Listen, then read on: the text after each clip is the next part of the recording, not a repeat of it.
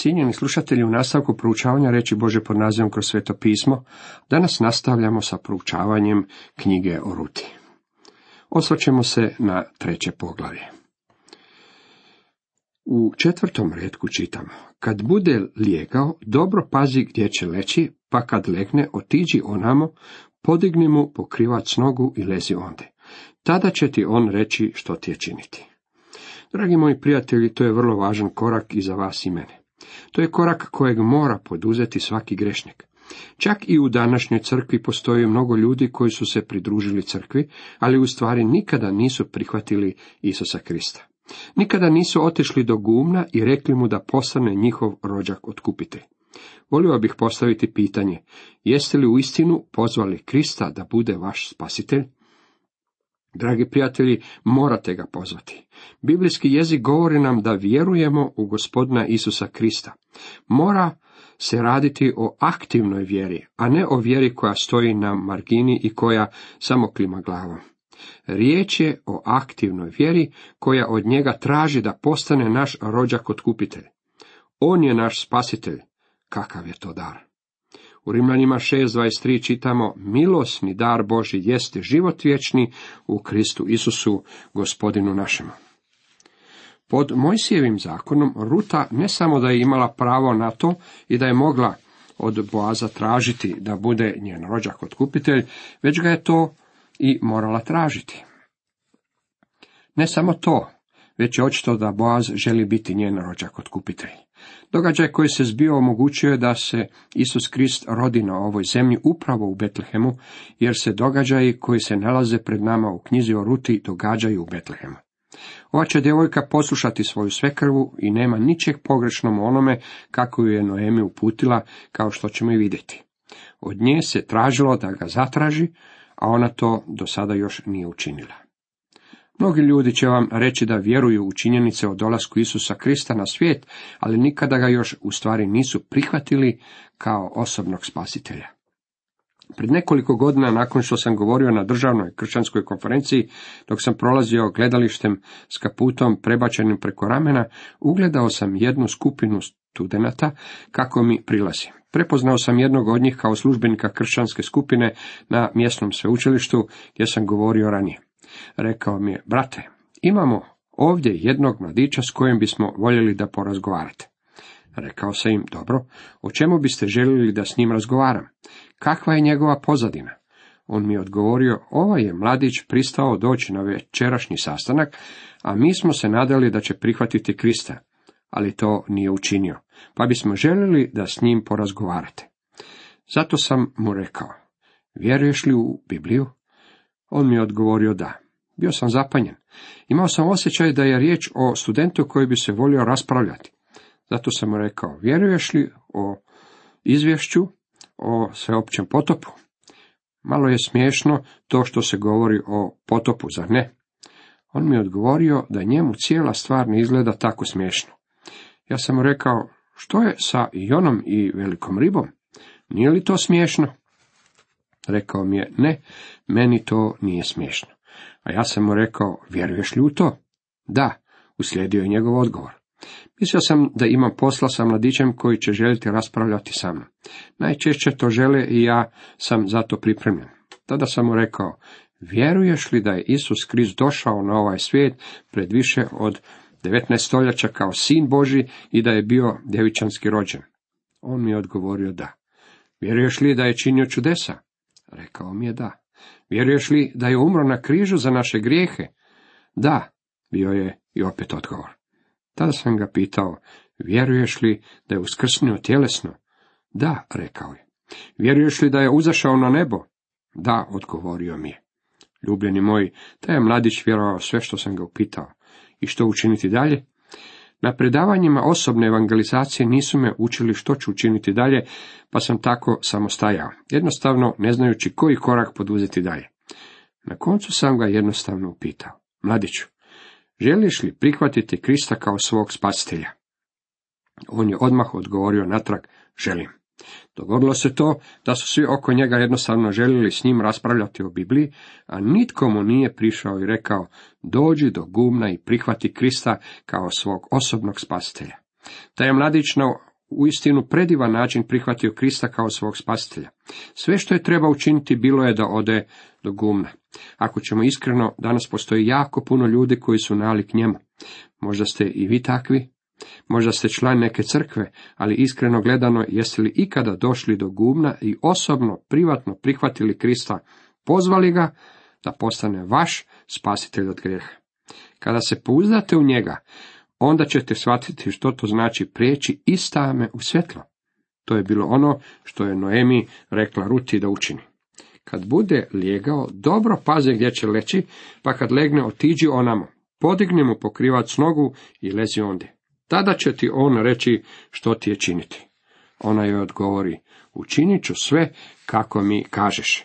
I siđe na gumno i učini sve kako joj je sve krva naredila. Moram napomenuti kako nema ničeg upitnog u onome što je Noemi tražila od Rute da učini.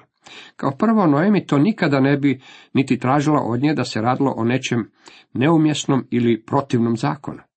Bilo je međutim ljudi koji su kritizirali ovakav postupak, ne svačajući značenje gumna ili ovog neuobičajenog zakona. Vidite, ona se morala pozvati na zakon da bi on postao njen rođak otkupitelj. To je jedna stvar. Ovo gumno, međutim, bilo je javno mjesto. Žeteoci su bili ondje sa svojim obiteljima. Noemi je rekla Ruti, kada završe sa vršenjem za tu večer i kada večeraju, kada proslave Boga, održe vjersku službu, onda će leći na spavanje. Okrenut će glavu prema ljetini, a noge prema van. Ti dođi k njemu, okreni svoje noge prema njegovim nogama, prekri vaše noge njegovim pokrivačem, a onda će ti on kazati što ćeš učiniti. Cijela će stvar tada biti pred očima javnosti. Zamisao da se te večeri dogodilo nešto nemoralno moramo zahvaliti našem neznanju u svezi značenja gumna tijekom sezone žetve u Izraelu. A Boaz, pošto je jeo i pio i tako se odobrovoljio, ode i leže kraj stoga. Onda ona priđe polako, otkri mu noge i leže. Kad bjaše oko ponoći, trže se čovjek i obrnu se i gle, žena leži do njegovih nogu. Vidite, bilo mu je hladno.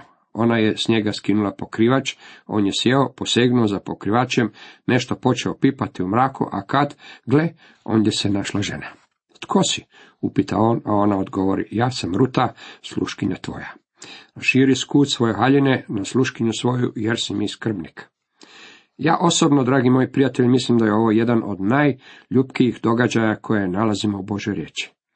Znate li što mu je rekla? Rekla mu je, želim da ti budeš moj rođak otkupitelj i to sam ti željela reći. Time se razmišljanje ovog čovjeka u istinu promijenilo.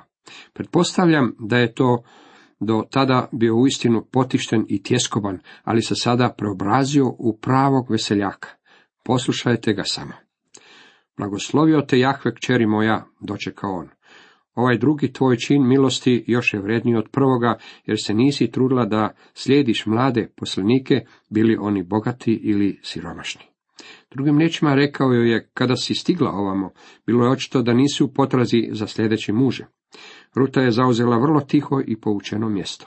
Sada je međutim tražila od Boaza da postane njeno rođak otkupitelj, a on, vjerujte mi, nimalo nije oklijevao da nastupi u toj dužnosti. A ona je to učinila na tako divan način. Mogla ga je odvesti pred sud, prema onome što je zapisano u Mojsijevom zakonu, vidite, mogla je pozvati sa rješenje grada i reći Boazu otvoreno, tražimo tebe da postaneš moj rođak otkupitelj i time bi stvar bila riješena zakonskim putem.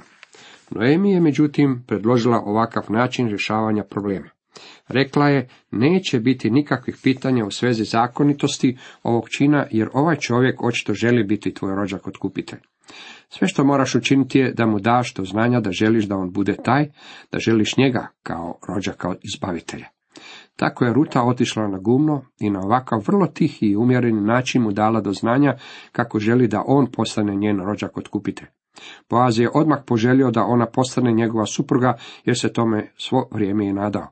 Ovaj čovjek sada odmah prelazi u akciju jer mu je put bio oslobođen i imao je odrešene ruke. Ona je izabrala njega. Hvala Bogu što imamo spasitelja i što je naš odnos prema njemu ljubavna priča. On nas je ljubio i dao je samoga sebe za nas kako bi nas otkupio čitamo u Titu 2.14. U istinu je predivno iskustvo znati da imamo spasitelja koji je umro za nas, koji nas ljubi i koji danas živi za nas. Zapazite koje su Boazove riječi. I zato se, kćeri moja, sada ne plaši, učinit ću ti sve što zatražiš, jer sva vrata moga naroda znaju da si čestita žena. Svakako bih volio da zapazite koliko je reputaciju uživala ova strankinja, koja bi pod uobičajenim okolnostima bila izgranica u Betlehemu, ali i sasvim po strani, jer je Mojsijev zakon isključivao Moapce. Bilo je rečeno kako Moapci i Ahmonci ne mogu biti primljeni u zajednicu Jahvinu. Noemio je prije nego što su stigle u Betlehem rekla kako ne postoji nikakva šansa da se ona još jednom uda, a Ruta je prihvatila takav svoj položaj. Siguran sam da su je gradski tračeri i ogovaratelji pomno promatrali u početku. Ne znam što je koji od njih govorio, ali sam siguran da su među ostalim govorili. Ova djevojka što se vratila s Noemi svakako je lijepa. Sigurno će pokušati uloviti kojeg od naših mladića. Ona to međutim nije pokušavala. Umjesto toga je razvila veliku reputaciju u Betlehemu. Boaz nastavlja. Jest, uistinu sam ti skrbnik, ali postoji još bliži od mene. Kako je znao za ovo? Pa već je istražio stvari. Vidite, Boaz je bio spreman reagirati čimu Ruta pokaže zeleno svjetlo. Bilo je to sve što je on i čekao. Činjenica što je postojao rođak koji joj je bio bliži od njega, vezivala mu je ruke za daljnje djelovanje. Ovaj bliži rođak mogao je vrlo vjerojatno biti i bogatiji od Boaza. Pretpostavimo da je Boaz rekao Ruti za vrijeme onih šest tjedana žetve, Ruta, želim biti tvoj rođak kupitelj, a pretpostavimo da je ona rekla, hvala ti lijepo, ali ja ne želim tebe. Pozvaću se na ovog drugog čovjeka kada za to dođe vrijeme. On je bogatiji i želim njega izabrati za svog rođaka i izbavitelja. Jadni bi se Boaz u istinu našao u neugodnom položaju. Morao je čekati dok ne vidi da će mu ona dati do znanja da ga želi. Čim je rekla da želi njega, on joj je rekao, problem je u tome što postoji bliži rođak od mene, tako da on ima prioritet. Drugim riječima, prvo se trebalo pozabaviti s njime. Taj drugi rođak, pretpostavljam, bio je Elimelekov brat, stric Rutinog prvog supruga, dok je Boaz vjerojatno bio bratić njenog prvog supruga. Zato je rekao, želim biti tvoj rođak otkupitelj, ali prvo moram vidjeti što ovaj drugi čovjek o tome misli. Ostani noćas, ako te sutra ujutro on kao skrbnik tjedne uzeti, dobro, neka te uzme, a ne tjedne li, uzet ću te ja. Tako mi Jahve, spavaj do jutra. Drugim riječima, Boaz nije znao što će učiniti ako ovaj drugi čovjek poželi djelovati u ulozi rođaka otkupitelja, ali je imao plan kojeg će sprovesti u život, a kojim se nadao eliminirati drugog rođaka. Boaz je svo vrijeme naglašavao ovu riječ rođak, skrbnik, kod nas to nije toliko naglašeno. U hebrejskom je to riječ goel, rođak otkupitelj. On je taj koji će otkupiti rutino imanje, jer je ona nasljednik muževog imanja. On je onaj koji će također otkupiti nju. On ima prvi prioritet. Tako je Boaz rekao Ruti da ostane preko noći. Nije želio da se noću vraća u Betlehem u ono vrijeme, ceste nisu bile ništa sigurnije od ovih današnjih. Kada čitamo o razdoblju sudaca, nalazimo da ljudi nisu putovali glavnim cestama, jer to nije bilo sigurno. Umjesto toga, ljudi su se kretali kroz polja. Boaz je dakle brinuo zbog njene sigurnosti. I spavaše ona do njegovih nogu do jutra. On usade prije nego što mogaše čovjek čovjeka razaznati, jer mišljaše ne treba da znaju da je žena bila na gumnu. Razlog za to, ponavljam, bio je očit. Nije želio da drugi rođak sazna, jer da je znao da Rutu može uzeti sebi za ženu, to bi bio razlog zbog kojeg bi odmah mogao eliminirati Boaza. Boaz je međutim stvar želio uzeti u svoje ruke, tako da je stvari uredio na vlastiti način. I kazao joj, daj ogrtač što je na tebi i drži ga dobro. Ona ga pridrža, a on joj nasu šest mjerica ječma i naprti joj i odao na u grad. Drugim riječima, dao joj je vrlo veliko dušan poklon. Kad je stigla, upita je svekrva, što je s tobom, kćeri moja? A ona je pripovedi sve što je učinio za nju. U prijevodu kojeg slijedi Megi stoji, tko si ti, kćeri moja? Drugi komentatori čije sam knjige čitao čini se da pogrešno tumače njeno pitanje. Kada je Noemi pitala tko si kćeri moja, oni tvrde kako s obzirom da je bilo mračno, Noemi nije bila sigurna o kome se radi. Ako smo već kod toga, znala je barem da se radi o kćeri mojoj. Naravno da je znala da je riječ o Ruti. Ovdje moramo razumjeti kontekst. Kada ju je Noemi poslala, mislim da je Ruta okljevala poći. Zamišljam da je rekla, ah, ne želim to tražiti od njega. Rekla si mi da kada dođem ovamo nitko neće biti zainteresiran za mene. Ja sam Moapka, izgnanica. Ne želim otići tamo i tražiti to od Boaza. A Noemi joj je rekla, gledaj, ja znam da je on zainteresiran za tebe. Znam da je zaljubljan u tebe i znam da te želi oženiti. Stoga učini onako kako ti kažem. Mislim da je gotovo morala izgurati Rutu van iz kuće. Zato kad se Ruta sljedećeg jutra vratila kući, Noemi je pitala, tko si, kćeri moja? Dajte da vam to malo prevedem na naš jezik. Jesi li Džaboaz ili nisi? Ili drugim riječima, jesam li bila u pravu? Naravno, Noemi je bila u pravu. I nadoveza. Ovih šest mjerica ječma dade mi kazujući, ne smiješ se vratiti svekrvi praznih ruku. Natočeo je Noemi, budi mirna kćeri moja, dok ne vidiš što će biti, jer neće on imati spokoja, dok sve još danas ne dokrajči. Ruta možeš mirno sjesti u stolicu za ljuljanje i čekati. Od sada Boaz će biti čovjek akcije. On će se pobrinuti za ovaj slučaj. Možeš počivati u njemu. Dijelo otkupljenja bit će u potpunosti njegov posao.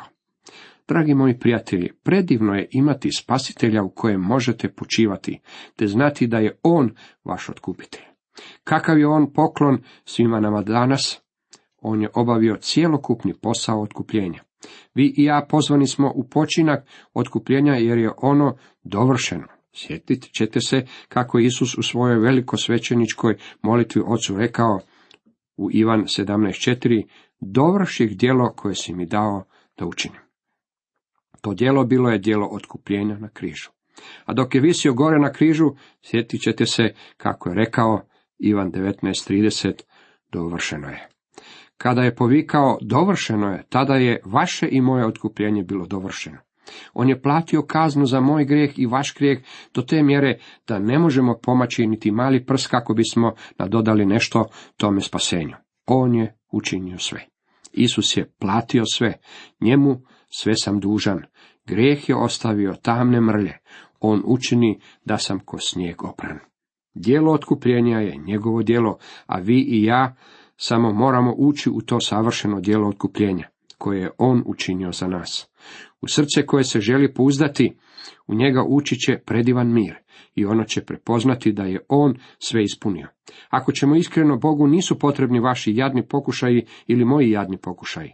Bog od nas ne prima ništa što bi doprinosilo našem spasenju. Kao prvo, vi i ja nemamo Bogu niti što ponuditi. Vi i ja smo bankrotirali. Vi i ja moramo doći k njemu kako bismo primili sve. Savršeno razumijem da je to uvreda križa o kojoj Pavao govori u poslanici Galačanima, a sve to zbog toga što danas postoje mnogi ljudi koji vole govoriti o svojem karakteru, svojoj obitelji ili svojem crkvenom članstvu.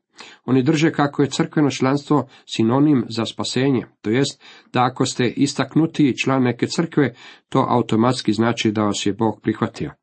Mislim da ništa nije dalje od istine od ovakvog svačanja. Bog danas ne prihvaća moje i vaše malene napore. Dijelo otkupljenja je njegovo dijelo u svoj svojoj punini. On je bio podignut na križ kao sin čovječi. I kao što je Mojsije podigao zmiju u pustinji, tako mora biti podignut sin čovječi, da tko god u njega vjeruje ne propadne, nego ima život vječni. Bog nas spašava na temelju njegovog dijela na križu za vas i mene. To je bio i razlog zbog kojeg je došao na ovu zemlju u ljudskom obličju prije više od 19 stoljeća. Pisac poslanice Hebrejima kaže u 10.5 nego si mi tijelo pripravio. Žrtve i prinose Bog nije želio. Sve životinske žrtve u starome zavetu samo su ukazivale na dolazak Isusa Krista. Bile su dane da narod pripreme za dolazak spastelja na ovaj svijet.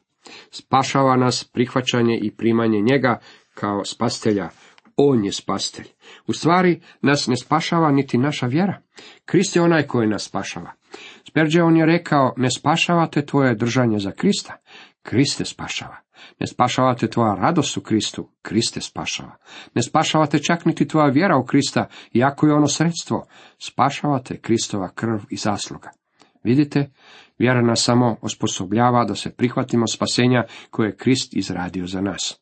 Vi se danas ili pouzdajete u njega, ili se ne pouzdajete u njega. Danas ne postoji nikakvo srednje područje, ili počivate u njemu, ili se trudite zaraditi vlastito spasenje. Tako treće poglavlje knjige o Ruti završava Noeminim riječima Ruti, jer neće on imati spokoja dok sve još danas ne dokreće. Rekla je Ruti, budi mirna kćeri moja, nemaš više što učiniti. Kada si ga pozvala da bude tvoj otkupitelj, to je bilo sve što je on od tebe i tražio da učiniš. Dijelo otkupljenja je njegovo djelo. Cijenjeni slušatelji, toliko za danas.